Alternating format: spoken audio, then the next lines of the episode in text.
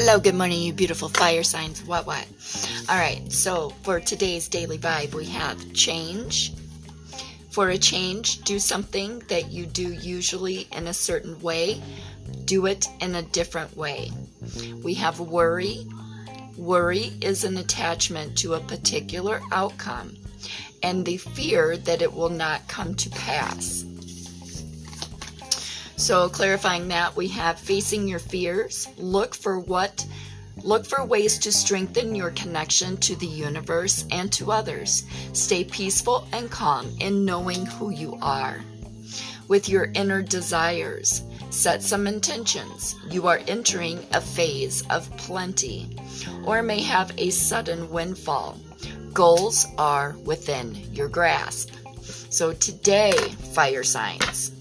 It's about self reflection, changing the outcomes, letting go of worry, being in surrender. Today is a good day for you. I love you guys.